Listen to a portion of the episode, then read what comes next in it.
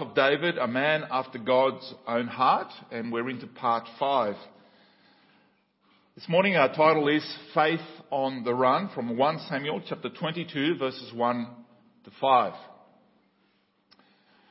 David is on the run, and last week we saw how he tried to get out of trouble by lying and deceiving. First to the priest at Nob, and then to the king of the Philistines by faking insanity, by faking he was mad. How backslidden he was in his mad flight from Saul to not only just take Goliath's sword, but actually end up in Goliath's hometown. Who does that? He was doing all these things because he was living out in his own way. And this simply led him into more trouble. That is why we called it Deception on the Run. But as we move to the next chapter, there is a positive change in the way that David does things. He starts to do things God's way. And that is why we call it Faith on the Run. What is evident in this brief passage is that he experiences a turnaround. No, things will not get necessarily easier, but there is a spiritual renewal going on that sets him back on track at the center of God's will for his life. Now, I'm sure that being on the run was not David's goal in life as he was growing up. You know, what do you want to be when you grow up? That type of thing. Tending sheep and playing the harp would be more what he had in mind. Just sits beside a creek and just play your guitar, singing tunes. But life really turns out as we plan, doesn't it? There are many twists and turns along the journey that we do not foresee or account for. We didn't, but God has. He has accounted for all of this. And handing over control to God is perhaps one of the hardest lessons that we learn in life. So what can we learn from this relatively short passage, and what is it that we can get out of it? And hopefully this morning we're able to just get underneath the layers and build each other up in the faith. The first heading is continue to serve God. Continue to serve God in verses 1 to 5. David left Gath and escaped to the cave of Adullam. And when his brothers and his father's household heard about it, they went down to him there. And all those who were in distress or in debt or discontented gathered around him, and he became their commander. About 400 men were with him. So David finds a cave in the Judean border. It's not rare. There are many caves. Those who would have been to the land of Israel, particularly on the side there where the Dead Sea, the Valley of the Dead Sea, down below, there are caves everywhere because the composition of the rock is fairly soft. So people, and even if you don't find a cave, you simply go out and, start digging one.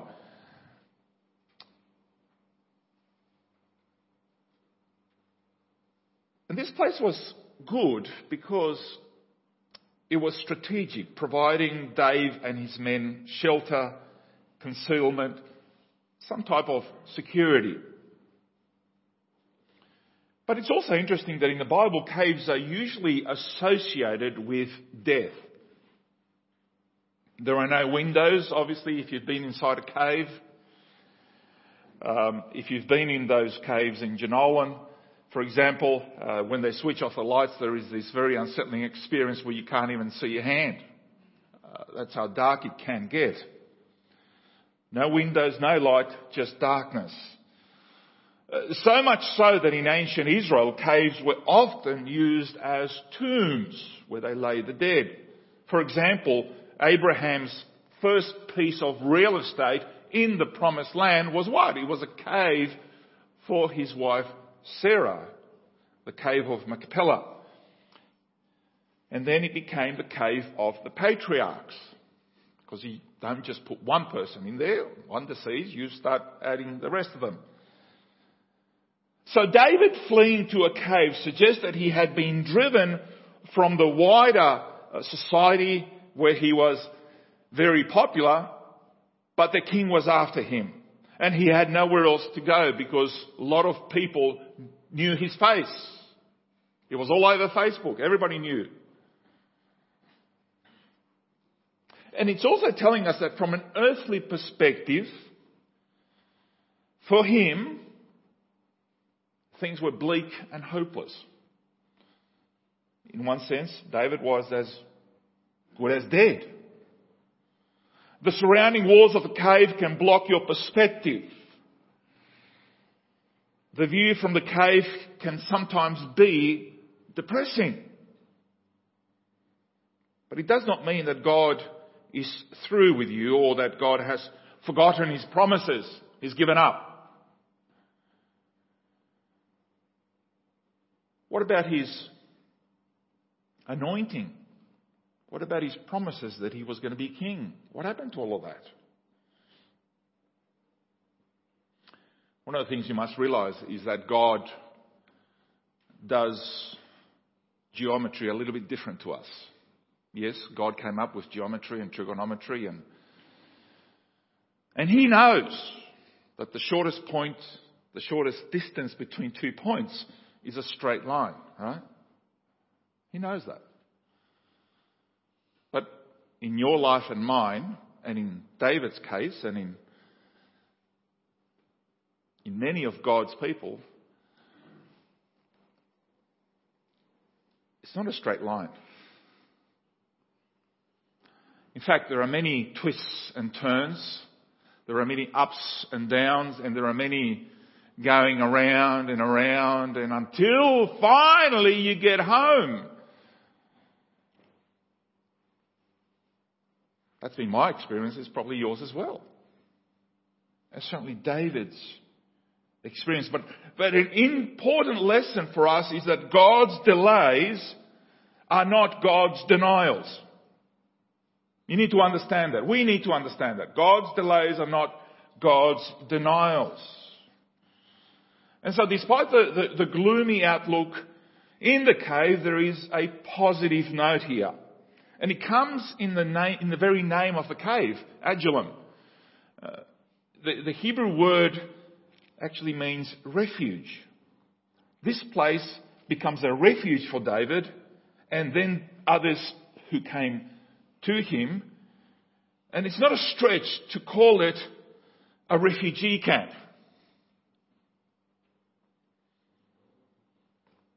Suddenly David, the leader, kicks into action his leadership skills. He did not become self-absorbed and passive and paralyzed by the relentless persecution from outside. He starts to focus outwardly to those around him rather than inwardly. He soon gets into organizing and planning and serving others where he was at. And it's sad to see sometimes so many believers turn away from God when life gets difficult. I see it happen all the time. But that is exactly the moment, that is exactly the time we should be turning to him, not away from him.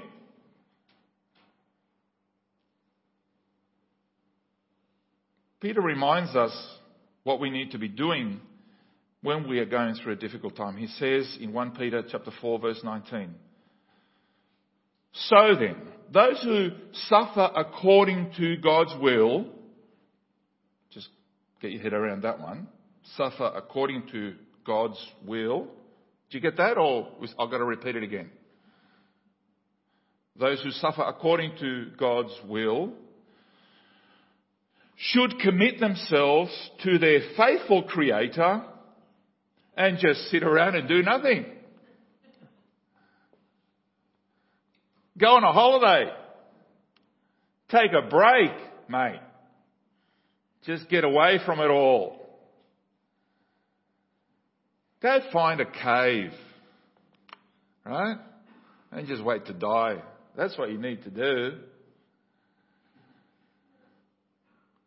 No, that's not what I read here. He says, and continue to do good.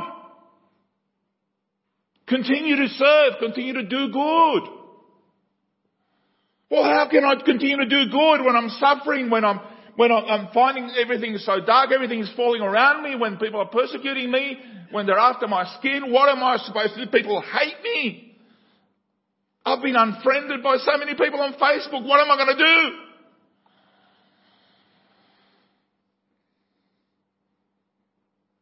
Commit yourself to your faithful Creator and continue to do good is what you've got to do. That's what David did. So what was his new challenge? In what areas did he serve? Firstly, his family comes to him. When David's family learned of his whereabouts, they came to where he was. We recall that the family's attitude towards Junior was not the best. But things moved very quickly since those early days when Samuel turned up to town. In a short time, little brother has risen through the ranks to become a fearsome warrior, renowned throughout the land. And furthermore, because of this, his family would have been afraid of King Saul's vindictiveness that he would extend to the rest of his family as well. In fear then, they have to leave Bethlehem. They run their own safety and they join their persecuted son at Adullam. Likewise, I think that when we find ourselves in trials and tribulations, it is impossible for your extended family to simply remain immune to it. Everybody's going to feel the pain sooner or later. You can't protect them in that sense. And how you manage this will usually point to the end result, how you come out of it at the other end. A good example we have is Saul's disintegrating family relationships as the hostility grew between Father Saul and his son Jonathan, for example. Things were getting worse.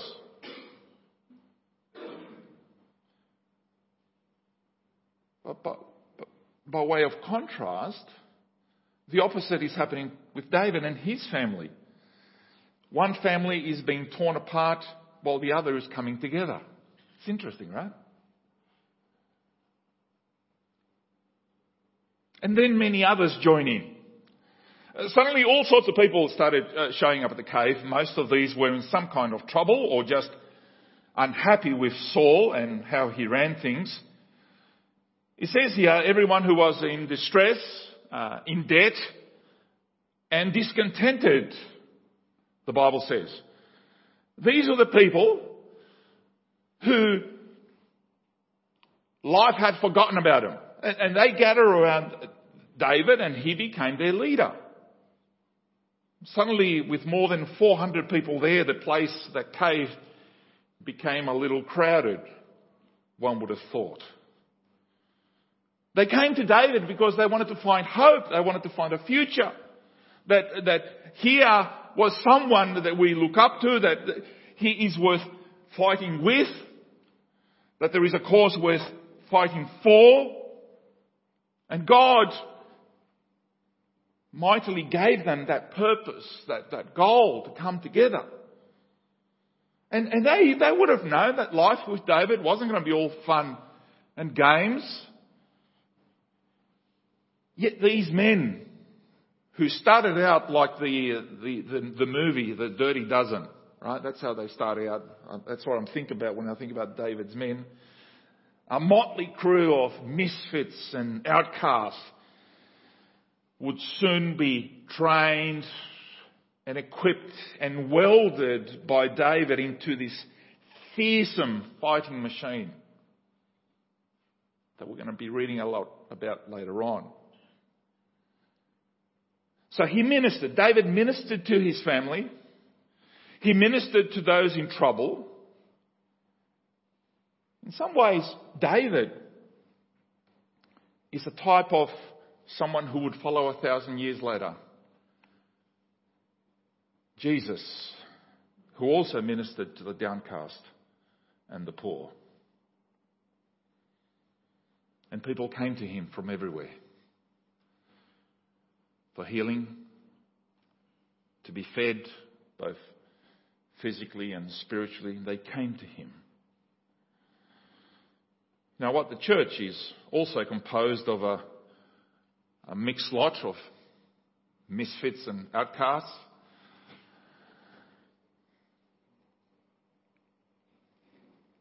I've just insulted you, didn't I? I'm not going there again. I'll just be called a misfit. We're a mixed lot, aren't we? Finding refuge in who? In the Lord. The Apostle Paul said this of the early believers at Corinth. He said, not many of you were wise according to worldly standards. Not many were powerful. Not many were of noble birth. 1 Corinthians 1:26. And when he says not many, he is being kind. You know that, right? Another way to say it would be, most of you were a bunch of losers. Yet, it has to be amazing. It has to amaze us what God can do with so-called losers, what the world considers as losers, what God can do with us, isn't it? Who would want to be a Christian in this world, in this day and age?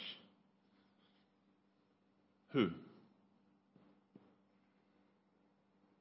Verses 3 to 4. Continue to seek God's will. Continue to seek God's will. From there, David went to Mizpeh in Moab and said to the king of Moab, would you let my father and mother come and stay with you until I learn what God will do for me? So he left them with the king of Moab, and they stayed with him as long as David was in the stronghold. Now, an important aspect of knowing God's will for the future, for the present and for the future, is remembering what God has done for us in the past. I know that that's something that has benefited me personally many times before, and maybe you as well. And for David, this is where it gets really interesting. David didn't want his parents to dwell. They would have been getting on, his parents. He didn't want his parents to dwell in a cave or live on the run with him. He wanted to put them out of harm's way. So he takes them to the king of Moab, which was on the other side of the Dead Sea, quite a distance. So why did he take his parents to Moab, of all places? For starters, the Moabites, they were descendants of Lot. They were traditional enemies of Israel. And the last place where, I suppose one reason is, this is the last place where Saul would come looking for them. But there is more to the story here if we continue to dig a little bit deeper. David knew his ancestry well. He put on his website, Ancestry.com, and he found out about his background. No, he didn't. They told each other stories all the time. David knew his roots and how God providentially cared for his ancestors in the past. So he brings his parents to Moab for safety. So where's the connection? Well, the story of Ruth, the book of Ruth in the Bible, tells us this. It's a wonderful example of how God looks after his own. And Ruth was a Moabite, land of Moab, who just happens to be David's great-grandmother. So David had Moabite blood in him. And the king of Moab knew this. David, obviously, was a well-known warrior. His reputation would have grown just, as much in Israel as he was outside of Israel. And genealogies are a very important part of who you are. Where does he come from? What is his family? In God's providence, remember the story. Ruth was brought into the community of faith in Israel through Naomi, her mother-in-law, who wasn't the happiest of characters, we must admit. Remember, on her return to Israel, this is what she said to her people when they welcomed her home. And this is in Ruth chapter 1, verses 20 to 21. She says, "Call me Mara, because the Almighty has made my life very bitter. I went away full." Full means she was hungry. That's the reason they had to leave. Okay, they had nothing to eat. "I went away full. I had so much. But the Lord has brought me back empty. Why call me Naomi? The Lord has afflicted me. The Almighty has brought misfortune upon me."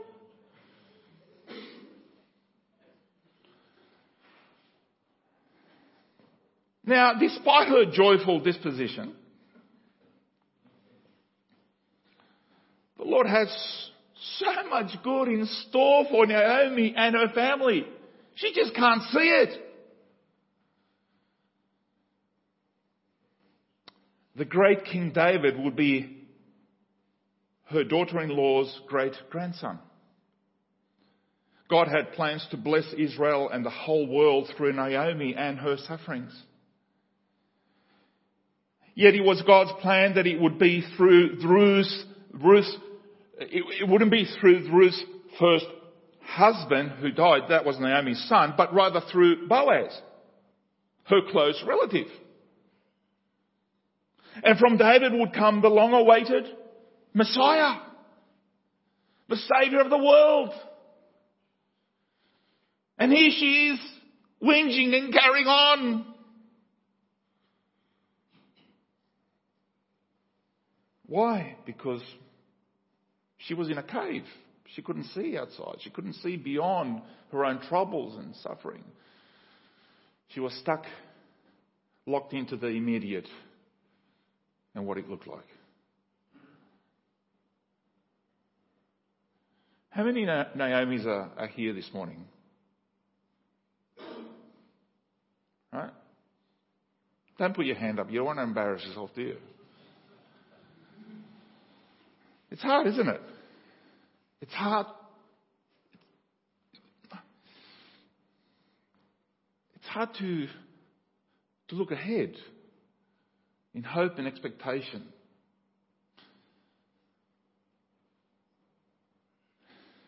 Could Naomi have imagined the privileged position, the most famous, renowned bloodline that you could possibly imagine, and she was part of it? Could she have imagined that her bitter experience in Moab would one day be a blessing to her grandson Jesse and her great-grandson David? So often we look at our suffering in isolation, totally missing out on the tapestry that God is weaving in your life and mine. Open your eyes. Open and look through the eyes of faith. Let's also notice a change of attitude in David's thinking when it comes to doing God's will.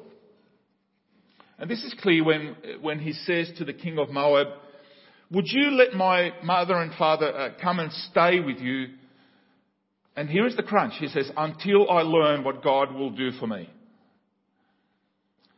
David is now not seeking to do his own will on this matter, but now he wants to learn what God will do for him. There is a renewed commitment to prayer and waiting on the Lord instead of his own ideas, his own thing. Because as well as serving those that God sent his way, David got to do what? He got to writing a couple of psalms, a couple of more psalms. And these came out of his experience in the cave. They are Psalms 57 and Psalm 142. And this is what we read in the first four verses of Psalm 57. Again, let me read you. This was part of our first reading. For the director of music, to the tune of Do Not Destroy, which was the first Christian metallic tune that was composed, of David, a miktam, when he had fled from Saul into the cave. Have mercy on me, O God, have mercy on me, for in you I take refuge. I will take refuge. Remember the word and name of the cave? I will take refuge in the shadow of your wings until the disaster has passed. I cry out to God Most High, to God who vindicates me. He sends from heaven and saves me, rebuking those who hotly pursue me. God sends forth his love and his faithfulness. He sends from heaven and saves me. What does he send? He sends forth his love and his faithfulness.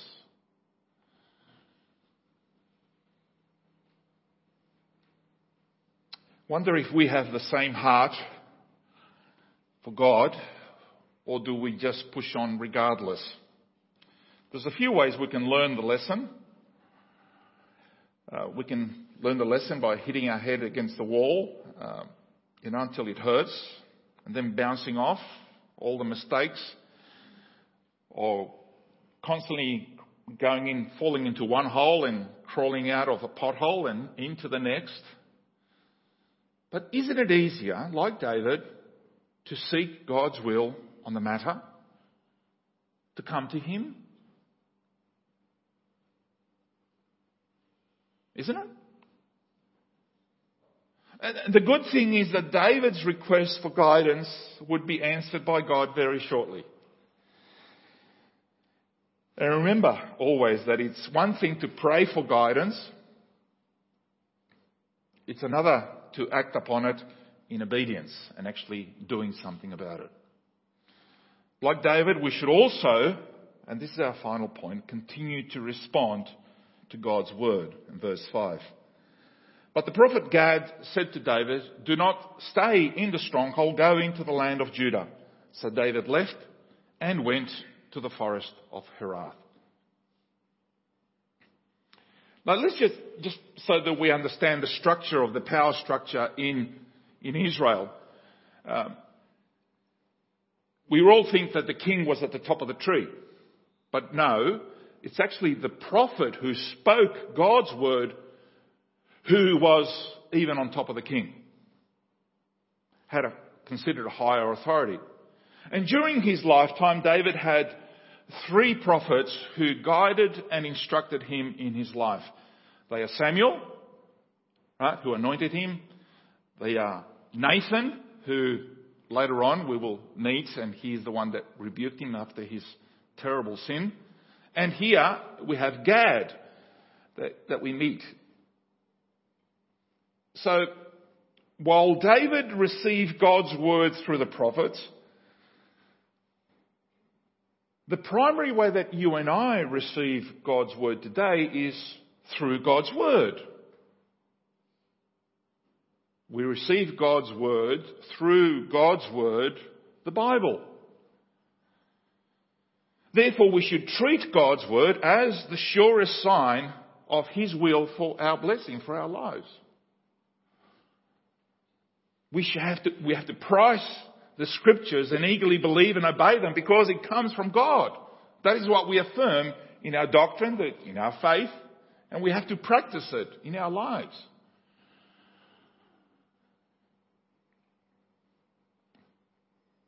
And you could always tell the disposition of a king's heart toward God by the way that he responded to God's prophets. And I think you can always tell the disposition of a Christian by the way that they respond to God's word as well. That kind of ready obedience to God's word is a mark of a true and living faith. And just go back to David and Saul. The problem with Saul was that although he started really well, he then stopped listening to God because he wanted to do his own thing. Like Frank Sinatra, he wanted to do it his way. And as he turned away from the Lord, his heart was hardened more and more in unbelief. When that happens, you have less tolerance for those who do follow God. You have less tolerance for his people. And you start actually persecuting them, which is what Saul did. Persecuting the godly, making them outcasts. He didn't want anything to do with them. And it should also be a warning to us, particularly as this weekend around the world they are concentrating on religious freedom right around the world, that we are seeing religious freedom being taken further and further away from us. We have peaked at religious freedom, and surely we are heading the other way now. Get ready. It's happening. When society starts to verbally cancel the godly in the land, it is a sure sign that physical persecution is not far behind. Who would want to be a Christian in today's world?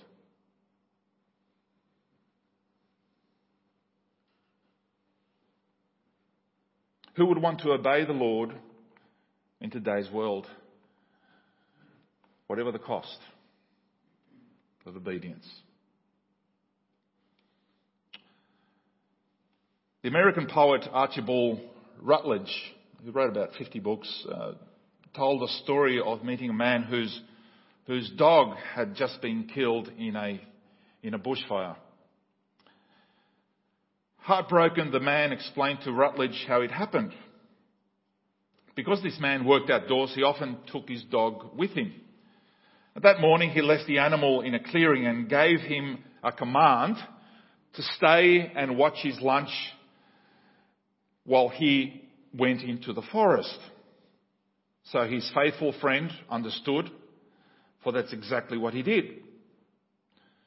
So then a fire started in the woods, and soon the blaze spread to the spot where the dog had been.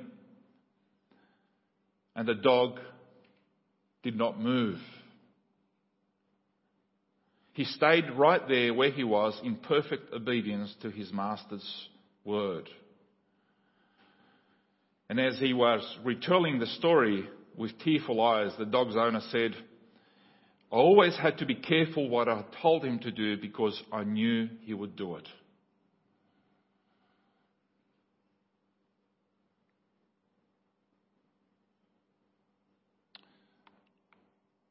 It's interesting that when dogs are more obedient to their master than Christians